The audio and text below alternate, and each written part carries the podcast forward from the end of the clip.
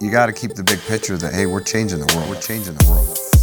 If you want to be taken seriously, you have to be consistent. Have to be consistent. We're speaking with people that are sending a pulse through their industry. None other than Tony Hawk, Todd Peterson. Jesse Itzler, everybody. Thanks for being on, Jordan. The League presents Electric People. Hey, what's up, everybody? Welcome to another episode of the Electric People podcast.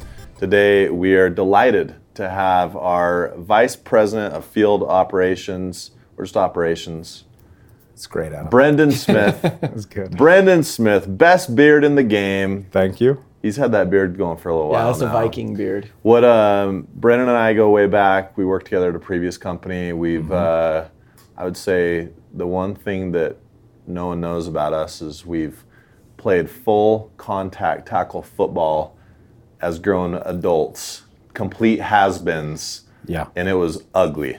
I'm talking. I can imagine. I'm talking ugly. Yeah. And uh, if you could like calculate the force, if you just good sized fellas, Yeah. like like the actual like force coming together. Yeah. yeah. I mean, I bet Now, it's you significant. you realize real quick you're past your prime uh, when you put do. full pads on in your 30s. So I, I made good. I made I, I, I made the mistake of because you always want your I want my kids to see you know hey your dad used to you know Yeah. thinks he was a good athlete come Yeah. watch him play Mm-hmm. and uh, You brought your daughters to this I'm glad they were young enough that time to not actually remember so I can still use the legend they're unaware of uh, and hype that up because yeah it wasn't Well, that's cool. Yeah. We're rough. excited to get into a bunch of different topics today, Brendan. But um, I wanted to kind of start with. Uh, so I was here and sort of not involved, but um, you know, I gave Chance a really good recommendation. Obviously, he came to me and said, "Hey, what do you know about Brendan Smith?" Yeah. And we'd worked together at a previous company, and um, Brendan just does a, a, a killer job. And at the time, our operations as a company was probably one of our weak points. Um, there was a lot of things that we weren't doing really well. Yeah. And uh, I mean, you kind of got handed. I always like to think of the movie Christmas Vacation. You remember when he gives Rusty the big ball of Christmas lights? Oh, yeah. And he's like, "Here, go ahead and uh, you know untangle this." Like I feel like that's what I feel like that's what um, our CEO did when he hired Brendan. He just gave him a huge ball of Christmas lights and said, "Here you go, good luck." yeah So walk us through it. What happened? yeah I think uh, you the the journey like how we got here Yeah, or just even that I've first, maybe- even that first, like when you came in, what was Yeah. your initial thoughts? Well, I think the first thing, one of the biggest reasons why I came to Vivint Solar was uh, because of that opportunity. There was a lot of things, you know, at the time in the solar industry, you know, Vivint Solar uh, was one of the biggest that had their IPO. Um, you know, people that uh, at that time, I, you know, when you're, people were envious of Vivint Solar, and I was kind of in that same, I was in that same boat, right? Uh, working for a smaller, you know, you call it a dealer, and always having this, you know, this this envy of being a part of something big and something great, and that's kind of what drove me was just that opportunity to be a part of it. Um, I was really excited and grateful to have that opportunity. When I came in, uh, you mentioned, you know, Rusty's, uh, you know, situation that Clark hands him. Uh, that's kind of what it was. And but one of the things that I loved that was really motivating was we did have we had a, the right people, if that makes sense. Operationally, as I came in and I looked at you know different opportunities that existed, one of the biggest things that enabled us to be successful in those opportunities was we had a lot of the right people, uh, and I think it was just you know some of the systems and processes and direction that they needed to go execute on those things um, you know, was was was what was missing. So I think, given that we had this large sales engine, we had all of the support, uh, you know, here to be able to enable a lot of the things that would make a company great. Uh, that's kind of what we did. So we we we just tried to uh, you know establish just some a basic plan and goal of what operations wants to be known for. Well, and and I, frame the problem because a lot of guys that are listening weren't here for this. Like, Yeah. they don't they don't know the the Vivint Solar that had so much sales volume and we overshot or we didn't necessarily have the infrastructure. So maybe Yeah. like as you saw it when you came in, frame out what that looked like for those that. I mean, I, we, we tell horror stories of hey, there used to be a three to six week wait to get a design for a house, a CAD, or- right? yeah. Like, that's what's up. Yeah. I, I tell people that you know my first year I sold 200 something accounts and I didn't PTO an account in eight months. Like, so the, walk through Mm-hmm. Yeah. some of the problems as you saw them. Yeah, I think when a part of it, I'd say, was somewhat the industry too, because the industry was so young. Right. at that time. There hadn't been a, a Vivint Solar that had just gone from, you know, there are other solar companies out there, there are large solar companies, but a company that went from, you know, the ground to this massive uh, industry player, now publicly traded. I think it was everything got hit at once, and so they weren't prepared for the momentum and being ready to support what sales was going to bring them. And so I think as we go through that and just had a, and, and maybe sometimes, you know, this, this happens to me, maybe happens to you guys. Sometimes we get a little too caught up uh, in what the day to day is. The goals are too limited. They're too, you're, you're, you're, we spent too much time, and maybe this is to summarize the whole thing. Maybe too much time was spent on fixing things all of the time, on just trying to fix what was in front of you at that time, as opposed to what do we want Vivint Solar to be known for?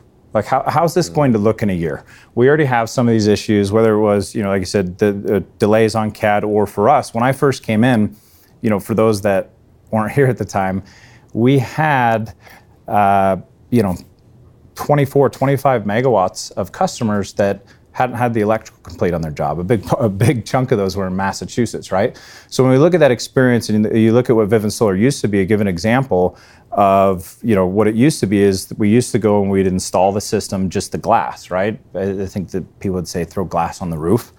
Uh, and then come back just and throw it do up there. yeah, and then come Just back yeah, just throw just throw it up, no worry. Yeah, yeah, so it's no worries. Slap it up there. And then we'd come back and we do the electrical. Um, and you think about that, and so the amount of issues, solar is already complex enough. There were a lot of things I would say, low hanging fruit of challenging why we do something and trying to eliminate a lot of those handoffs again on what we want to be. So if we're going to do an install and then come back to do the electrical, that's the inconvenience, not only for us as a business, but for the customer you know, you imagine if that's how our process was today, that we showed up, we put glass on the roof, and we said, hey, someone will reach out to you and we'll get that electrical complete down the road. Like it just, there was a lot of those little things that we needed to, uh, that we needed to correct and just look at the abilities that we had as a company at that time, that we had not only with the processes, but also with the people and say, what can we do with the experience to improve it today? And there were a lot of those things, just like the install complete. We didn't, we were doing work orders on paper right? So we'd go do an install, and to track everything that happened, we'd write it down on a piece of paper and turn it in. Uh, so so you have to get scanned and like yeah, you put scan it. this, I mean, it- yeah, we're it's shipped, scanned, and Couldn't put in tell the if it was a seven or a two. Yeah, It's like all that is in of pencil things. and it was raining outside. yeah, yeah. So I think having that and trying to just establish some, uh, you know, with with the people and the process, the tools that we have today, what is it that we can do to help us be, you know, world class? But at the same time, knowing that if we were going to we needed everybody to care about not just you know Vivint Solar's big and we need to support the sales guys and we need to do the best we can. My, my philosophy has always been and always will be uh, when you look at our department mission statement, our vision, those kinds of things, it's all built around being the reason why. If you start there, that's kind of how we look at things. We want to be the reason why customers go solar. We want to, and when I say we, I'm talking about operations. We want to be the reason why sales guys and gals want to work for Vivint Solar. We want to, that, that's kind of our goal in everything that we do. And if all we're doing is just reacting to what's happening, it's hard to do that, right? So when we look at what the why is, we just want, when you sit down and you're having a conversation what makes Vivint Solar great, it's always my goal, and it might be a selfish one, but I want to be the reason why Vivint Solar is the place to be, why it's the place you know to be a customer, why it's a place to be an employee, my employees, the sales rep. It's it's it's really important to me because I do believe that you know for businesses to be successful, um, it is operations being the differential factor, right? I, I really believe that. Um, and having something that is a unique experience that people can't find anywhere else. That's always my goal. And I think when you, how can we do that today versus, you know, what it could be, that never stopped, right? So day one, when I first got here, I'm doing that same exercise today that I did day one, right? What is the best I can do with what I have? But then as we look towards 2020 and beyond that, what are those things that we, again, to be the reason why? what do we want to be known for? How do we differentiate ourselves between, uh, like that never ends, right? It's, it's ongoing. I think that's a really important lesson because, and that's the same as we run with our sales teams. But so often, like with sales teams, you look at like production. Hey, production was down yesterday. So, and then they just scrap in the day to day instead of taking a second. Maybe you have to have an immediate solution, but take a second, step back, and say, okay, what does this look like in a year? Yeah. Because I remember um, you were at Bright Energy. I didn't know you then. Um, and I remember when you had decided to come over, it kind of started some whisperings. Now I hear the whisperings with salespeople because that's my world. Mm-hmm. I don't often hear whisperings with ops people because I just don't know it as well. And I remember Ryan Tall called me, and he's like, "Dude, he's like, your life is about to get so much better." And I was like, "Why?" He's like, "Cause Colt Reed." And Brendan Smith are the best ops guys in the industry. And dude, from the time you came over, what year was that? 14? 2015. 15? Late what we've been able to accomplish, and it's crazy because to hear that that was your vision, because when we used to start to lose salespeople, it usually started with an ops issue. Something happened that frustrated them, and then somebody across the street said, "We don't have those problems here, right? Whatever, uh, grass is greener type thing, and then we'd lose them."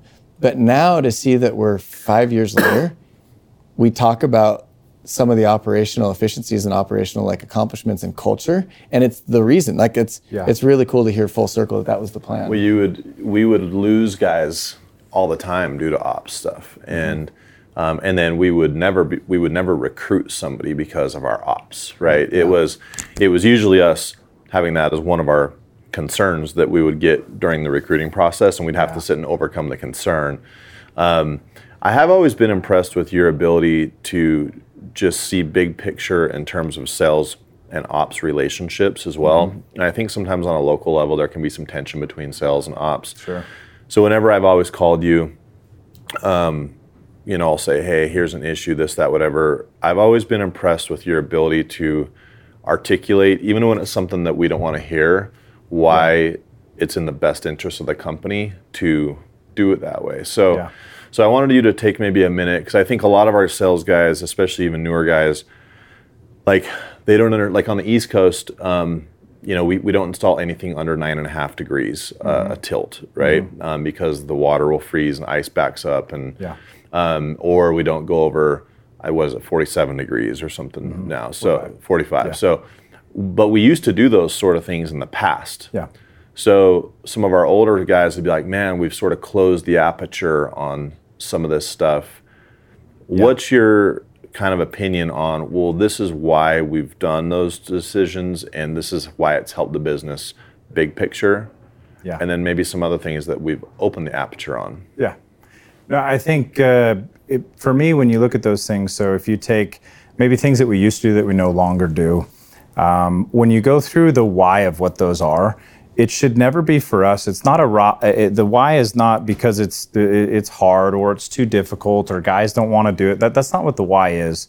Uh, the why for us in any decision is is it the right decision to make, right? And the process of determining whether something's right or wrong for me has been and always will be is the sustainability of the business. Being able to have sometimes make hard decisions that you, you've got to take, you know, sometimes you've got to take one on the chin, knowing what this is going to mean for us long term. And I can give you an example of when you look at, you know, whether it be roof types, pitch, some of those kinds of things, uh, where we've put ourselves in a really good position by some of the decisions that we make, and and and we don't talk about this enough. That's probably one of the things that, you know, maybe we need to do a better job sometimes of explaining the why. We, me, you guys are all right. Um, but Our wise because Brendan told us. yeah, yeah, that's a bad that's a bad one. Uh, but when you look at where this in, what's happened in this industry over the last three or four years, even if I just look at the last twelve months, the sophistication of this industry has probably gone up 10x since I've started. Really? Not just with the customers, which you guys probably see that you're seeing that with the customers. I'm certain, right, where they're they're, they're getting more savvy. The sophistication and kind of scrutiny that's happening on the financial side. So when somebody comes in and uh, we're looking for investors, whether it's debt investors or it's tax equity investors, whatever it might be, there's back in the day that was a a really good plan that you could just put a plan and an idea on a piece of paper and people get excited about it. You've got you know guys, Chance, Paul, uh, and others out there selling this vision and those kinds of things. Well, there wasn't a there wasn't a lot of data at the time to compare that against, right? Someone shows a model and says, "Hey, this is going to be awesome." I was like, "Yeah, that makes a lot of sense." What's happened over the last few years is because there's been so many bad players in the solar industry that have made commitments to customers on how these systems are going to work and operate and perform and all these kinds of things that have either, you know, A gone out of, you know, have done things the wrong way and are still around or A did things the wrong way and you know, it's just someone else is purchasing that account and now it's their problem. So what's happening is when someone wants to come in and evaluate, do I want, is Vivint Solar a good investment? The decisions that we have made over the last few years, whether it be on the front end of what makes sense from a roof type, um, you know, some of the rules that we have, along with how we manage these systems on the back end once they've received PTO and we're now responsible for their performance, is the reason, one of the primary reasons why we've been able to raise far more than the majority of the companies out there because we can tell a story, we can answer questions that nobody else can because those questions weren't asked two years ago, mm-hmm. three years ago. Those now people come in and they're like, "Hey, cool, we love the story. You guys have always had a great story, but there's 500 other people that have the same story." Solar's now been you've had these assets operating for several years now. Go ahead and show me that that story that you had is accurate. And a lot of people aren't prepared to tell that story. Uh, and I, I could give several you know different examples of you know investors that you know we work with that want us to uh, manage the assets for them, distressed assets, assets of uh, companies that have gone out of business or assets that they have purchased that are underperforming. Hmm. They come to us and ask us to take some of these. And when we go through the, it's it's kind of a new. It's starting to happen. But when we go, sometimes we go through the diligence of these projects, and it's just you mentioned uh, the structural side or, or just the you know the nine and a half degrees things like that when i go through and i do diligence on these projects and i realize that i've got uh, you know a set of these assets that is going to uh, cost me so much more money what's happening is is the investors are shocked they come and say hey we want you to manage these assets they think it's going to cost one thing you come back and say it will eventually cost me that but I need another X million dollars to get them up to the point that these systems are sustainable. So when you look at the asset that Vivint Solar wants to install, that we want to install, we want it to be an asset that is installed at the highest quality. And we want it to be an asset that when you're sitting down with a customer and you're engaging, whether the contract type is a loan, a PPA, whatever it is, this thing is going to work for the entire length. Like it is a big, con- like you guys have a tough, you're selling a 20, 25 year contract. Like that is, I can't imagine. And the decisions that we make hopefully empower you to know when those questions come up that there's nobody else who is more thoughtful with what this system is going to look like in 20, 25, 30 years than Vivint Solar, mm. right? And and I think that is, you know, again, sometimes it's hard and you have those conversations like, well, maybe this other company can do it and why can't Vivint Solar do it? I can promise you that in every single one of those, it is because I am leading with making sure the customer experience, the longevity of the customer is world class. And I know that that will pay off. It already has started to pay off with the investors and giving us the opportunity to expand and grow. Um, it's important to me. Isn't it funny? Sorry, no, no. Um, isn't it funny how you said that we'll inspect or we'll do due, due diligence on other people's accounts yeah. now? I remember it was probably back in 2013 or 14 when we had a company come and do due, due diligence on our accounts. Yeah. And we, I think we failed like 20 of 20 inspections they did out in Massachusetts. 28. 28. oh, you remember this? So, this was right um, after I started. It was right after results came. Um, so we failed like every single one of them. Yeah. And um, and I don't think it was necessarily we were just purposely doing a bad job. No. I think there was a yeah. lot of um, just probably ignorance to what the standard should be or whatever. What's been fascinating to see is that now we have this uh, I don't know what the number is, but this point process that's become 86. essentially the yep. Industry standard, which banks are now taking to other yeah. companies to do due diligence on their yeah. business, right? Yeah. One of the one of the points. It's cool to see this come full circle. Yeah. And to talk with ops because um, I remember when I first started selling in California, I was one of the ones that I didn't have the experience. I was frustrated with some of the limitations. Yeah. And you could hear me saying stuff like, just tell them to install it. It's going to be fine. Yeah. Well, this was during the worst drought in, I believe, California history. Yeah. And then what happens, one of the things that I always tell people is it's fine until the rains come. Because I remember when the rains came and the sheer volume of phone calls, the oh, people oh, yeah. that were in despair and our inability to serve it fast enough. And so, I often tell other people from other companies, I'm like, yeah, it's fine to do that until the rains come, and eventually they'll come. And so now a lot of times when I'm when we'll sit with competitors and they're like, why you versus the other company? And I'll say, listen, I now have had the experience where I've seen somebody save a couple thousand bucks on a solar install, Yeah.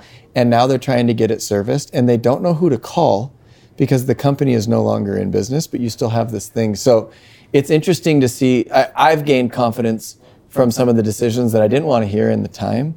But now that I've been here for six years, I'm like, man, I'm so glad. We've recruited so many people because we no longer have to worry about the Yeah. product you're selling people. Maybe there's a there's one of my favorite uh, uh, one of my favorite TED talks was one on it was the one if you've seen it with the uh, with the marshmallows and the kids Yeah. and what what he says the whole purpose of it is he talks about uh, what he says the number one you know the the, the biggest thing uh, to control success is delaying gratification. And I think that's somewhat relatable to me when you look at, and at the end of that uh, TED Talks, he actually goes into define, he says something specifically about sales. And he says, as you're fitting that product, are you pushing a product that isn't what the customer needs? Versus if you sell a product and the customer says, okay, yeah, whatever. And then you ask one more question and you say, is does this actually meet your needs? I've already told you you're just saying it but there is more to this. There's more things to consider. There's more. And as you push and have this be a product that is sold for the customer's needs it opens up that referral floodgate. It opens up when you be known and i, I think it's kind of the piece delaying gratification.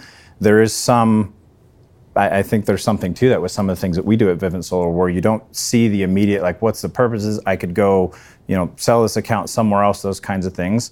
Uh, delaying that gratification is, is, is a is a pretty good principle. When I watch, I kind of relate some of the things that we do to say that it, it may be tough today, it may be hard for people to understand, but in the long term, you know, it's the right decision. Well, let's talk specifically about some of the things that we, some of like, because the way the marshmallow test goes is you don't eat the one, but if you wait, you get two. Correct. So, what are some of the second marshmallows that we have? Since we made some of these decisions at a time when it was relatively un- unpopular, what now do we have to show for it? What do, what can we do, or what status uh, do we have that other people don't? Yeah.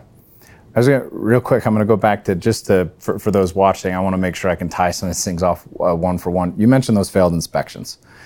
The company that did those fail, the, those inspections on behalf of uh, the investor at the time, that company is the company that we partnered with to write to, to, to write and have industry adopted QA standards. The individual that runs that inspection group is now a very close friend of mine. Uh, and we have a relationship. They continually do inspections for us to make sure we're on the same page, that we can continue to develop the standards for the industry. uh, So they are. It's it's just kind of crazy full circle that they were the ones that came in. We've now partnered with them and created these industry standards together that were published in SEIA uh, last September. And we still continually use them today as a great partner of ours. And when you go to that that that transformation of, of, of what we were known for to where it is today, when this group goes out and does, and they'll still be asked to go do inspections on us if there's an investor that's requesting it. What's cool is it's not this big project that we're afraid of. They can just hand over the last 10 that they did for us because we Oh, continually great. work with them. Uh, so that, that would be an example of something that, I don't know if it's necessarily your second marshmallow, but um, that, that would be an example of, uh, of what that looks like. Maybe uh, second marshmallow I'd use, I'll tie in home upgrades for a second because the other part of what I would say with uh, I don't, even if it's something that might be the right decision today, that down the road, you know, an example, you know, whether it be roof types, roof conditions, some of those kinds of things, um, and we know it's the right decision, we still look to find a different solution that might be something that complements that change, if that makes sense. So, a big one for me on this is home upgrades, where whatever these things are we're changing that may hurt some volume because it's things that guys you know have done in the past things like how can we take that and just create new volume? It's not an excuse to say okay well hey there's a rule change that might affect you and eh, it is what it is. in that at that exact same time is what else can we do to potentially add into this to make that pain less? And roofs is an example. When you go through the conditions of the roof and uh, it's been a few years since we tightened things up on roof conditions. We didn't tighten things up on roof conditions and say, all right, you're on your own, go figure it out. Yeah, Sorry, we can't do it. Yeah, yeah. Well, that's it. it is to find a solution for everything, right? And you look at the evolution of home upgrades, which used to just do ESCs. uh, has evolved into this business that is now turning uh, real-time bids. We now have. I was out in Boston a couple weeks ago meeting with uh, the roofing crews out there. We've got 13 roofing crews at Vivint Solar. I don't think a lot of people like we have we are a roofing company, right? Uh, we are doing over 200 re-roofs a month, and when you think about in terms of volume, uh, we went through this the other day to just kind of take a look at 2019 to set our goals in home upgrades, and you know just kind of set a, a, a- a benchmark for where we're at today. Home upgrades uh, on the roofing and structural created in 2019, uh, or will, if I was to look at the last two weeks and roll that together, they're going to create about 13 megawatts of opportunity that did not not of opportunity. These are installed opportunity. I'm not sure, uh, but we're going to install 13 megawatts that we otherwise wouldn't have had we not made these changes and Or any other increased company it. could have. Any other Well- company could have, and I think you know you guys have probably felt the pain where it's like you know something's disqualified and you go out and try and find your own contractor or do those kinds of things. Um, you know, my motivation when I hear that is not to uh, you know not to criticize your decision and have that my motivation in that time when you tell me, Brendan, you can't do this, and I'm going to get a contractor right then and there. I've made a decision to get to have that never be said to me again and be the reason why uh, you're selling more volume and that's me getting you opportunities that otherwise wouldn't exist so i it's there, there's a solution for everything so maybe the second marshmallow um, you know the biggest impact it's had is just our how we're viewed as a business in all these different areas where some of the decisions that were made you know that we've had uh, and, and how it's affected our ability to now be known as a business that does things the right way um, you know, I think that's, uh, and I could go through so many different things, whether it's you know R and R's, it could be uh, the performance team with O and like there are so many different things that we've had to take you know a second to kind of stop, make sure we're doing things the right way. Um, might might have stifled some immediate gains we could have gotten, but over the long term, as Vivint Solar sits today, you know, I, I can confidently tell sales that no one views there, there's not a better business to invest in than Vivint Solar. And that's because the opportunity that sales gives us and the execution that we're holding ourselves accountable for. We're not perfect, Yeah. but that's what we're working for. Well, I would say a drastic change from I think probably when Ty and I were managing teams directly is uh, the ops manager in every market. It was like you were husband wife. I mean, it, there was Yeah. so much daily communication, and if you had and conflict. if you had a sales manager uh, who wasn't competent or an ops manager that wasn't competent, the other person found themselves micromanaging each other all the time. And I mean, it was just a lot of conflict and just unnecessary stuff, and that's completely changed now. Um, I wanted to. To, I, I always really enjoy hearing your perspective on why Vivint Solar versus competitors, and it's because you have this unique access to um, supply chains and different suppliers with panels and financing and all this kind of stuff. And it's a different perspective than Ty and I on the front lines are selling sales leadership, sales processes, all these types of things. You're seeing it from the the the behind the scenes, behind the curtain. Yeah. You know why Vivint Solar from your perspective. Yeah. Um, I think in, in your t- it, in j- everything Vivint Solar, our department product, I go so many different direct. Give me a. uh, I think don't wanna more just you know if you're if you're a rep who's like changing industries, you want to come from Okay. something to the Yeah. solar industry. Okay. Why would you Why would you pick Vivint Solar over a competitor based on the access to information that you have that that 99% Sure. of sales leaders don't have? Yeah. Uh, the first thing I would say with that is that the deci- I go back to some of the other kind of the stuff, the theme I've been speaking to on making the right decisions. An example of you take modules, right? Everyone wants, you know, the black on blacks, and you've got companies that they 400 watt panels, black on black. What Vivint Solar does compared to other people, an example of this, this is for every module, if uh, the companies that we partner with when it comes to modules, for example, every single module that Vivint Solar installs has a QA test done on it per Vivint Solar standard.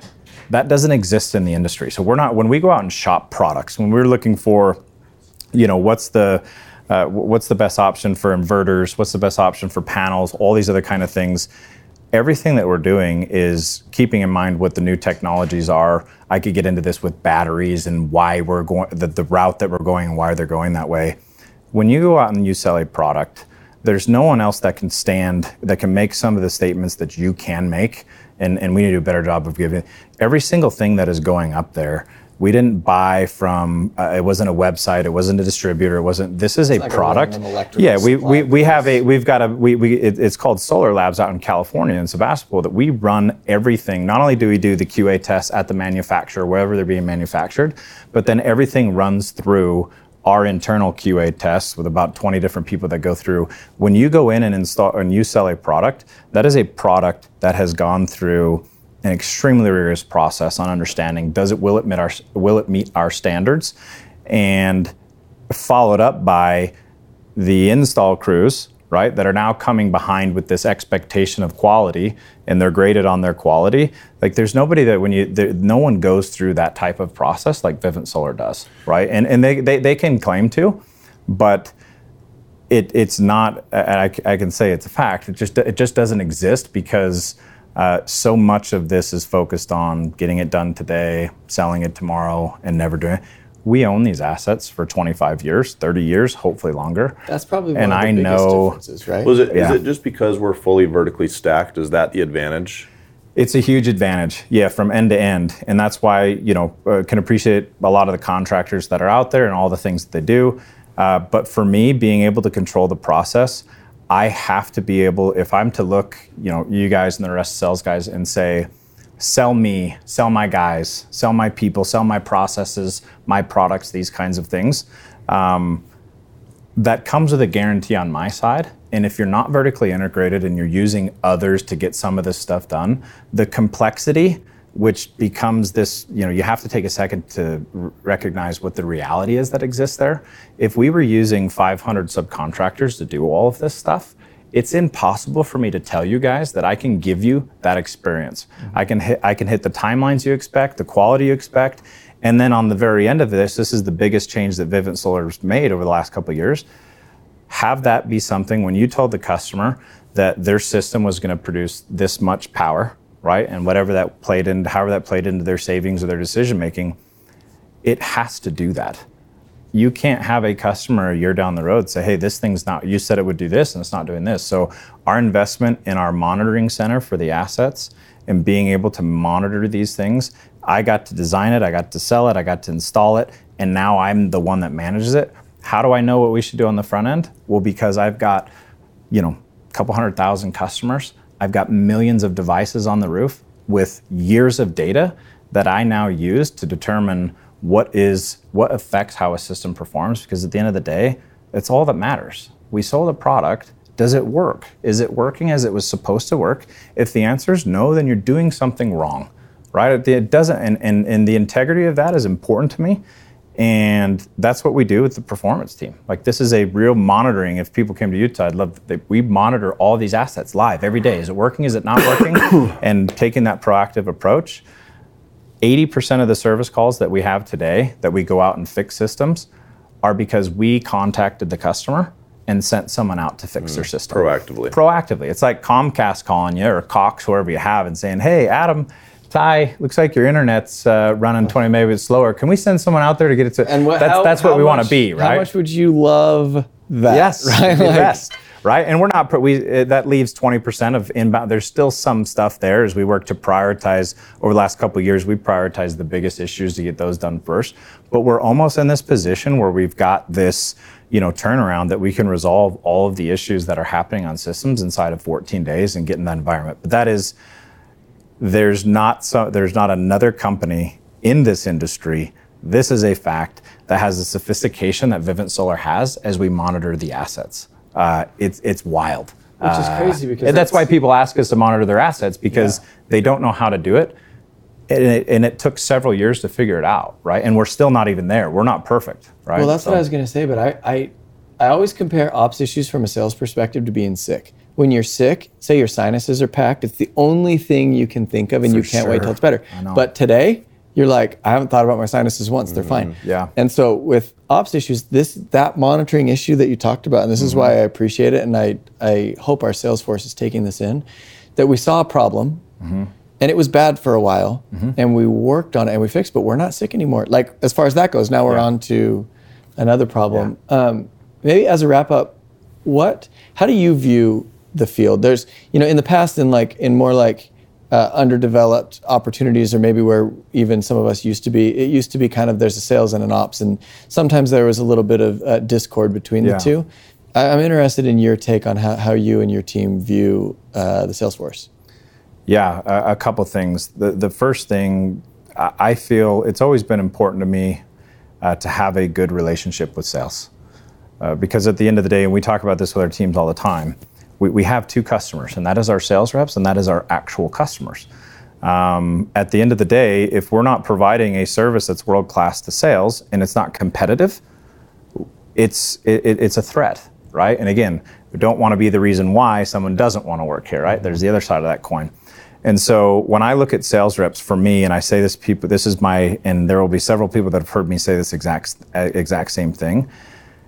Sales does something that I am unwilling to do, and just that. And I, it, it seems simple, but when I look at the, res, the the respect that I have for the sales teams, and what you do on a daily basis, it is something that I am not willing to do and don't want to. Like, it's not my. Uh, I'm, I I think I'd do okay if I did it, and I've done it several times. But I personally have a hard time with closure. I can't have someone slam the door on me. talked about this. Yeah, I- it's it's just my thing. I'd go right back and I'd Yeah, say, I'm not trying to say just.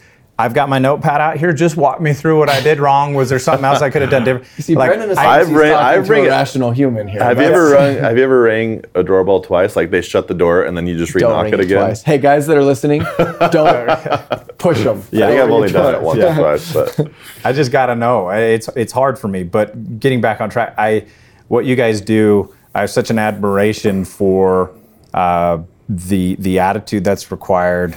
Um, you know the you know the ability to you know just. I always go back to you know think about old school. You're putting a sandwich in your cargo short pocket, and you're going out and not. You're responsible for creating your own opportunity and that motivates a lot of people, which is what you guys are. Um, you're, you're motivated by that opportunity, and you love the success you have in there. Um, for me, I envy that. Uh, I envy that. It, a lot of you know when I look at you know who I am, I wish I had more of that. And because of that, it's so easy for me to respect and value and have relationships with sales because it's genuine. It's not fake. I don't say things to sales guys because I just need to make. Like I envy the uh, the skill sets and just the overall you know ability that you guys have to overcome the constant rejection and pain and and uh, and just trials that you deal with on a daily basis. It's incredible to me. And and with my team. Uh, I want them to feel the same way, and and and for the most part, uh, the majority of them do. It's tough on the front lines, as you guys know, right? When you're in a heated situation, sometimes we can all be a little bit unreasonable, but at, at the end of the day, understanding uh, how important we are to each other is really all that matters. And I think that's that's that's what we're pushing, and that's what we're trying to do. Uh, and I have a team, my team in the field, those folks that are here, and all the things that we do they are incredible people that they do care about that and they care about all the same things that I've talked about and we, we, we wouldn't be where we are without them and we won't go to where we need to be without them um, but you guys knowing that that is that is how I view sales reps and, and like Adam you said earlier that trust sometimes the answer isn't what you want to hear I'm accountable to make sure you trust me in that scenario. Does that make sense? Like I, I don't get to just say, no, Adam, that's not how. I, the how I handle and talk with you. If if we trust each other, then I can say those things. Then I can walk. And so if you're not at that point and there's not a relationship there, it's because the trust doesn't exist, and the trust needs to be built so we can actually have a candid conversation. Right. So. As we wrap up, um, maybe final question. I know all of our sales guys are always interested in kind of the sneak peek of what's kind of coming in the future.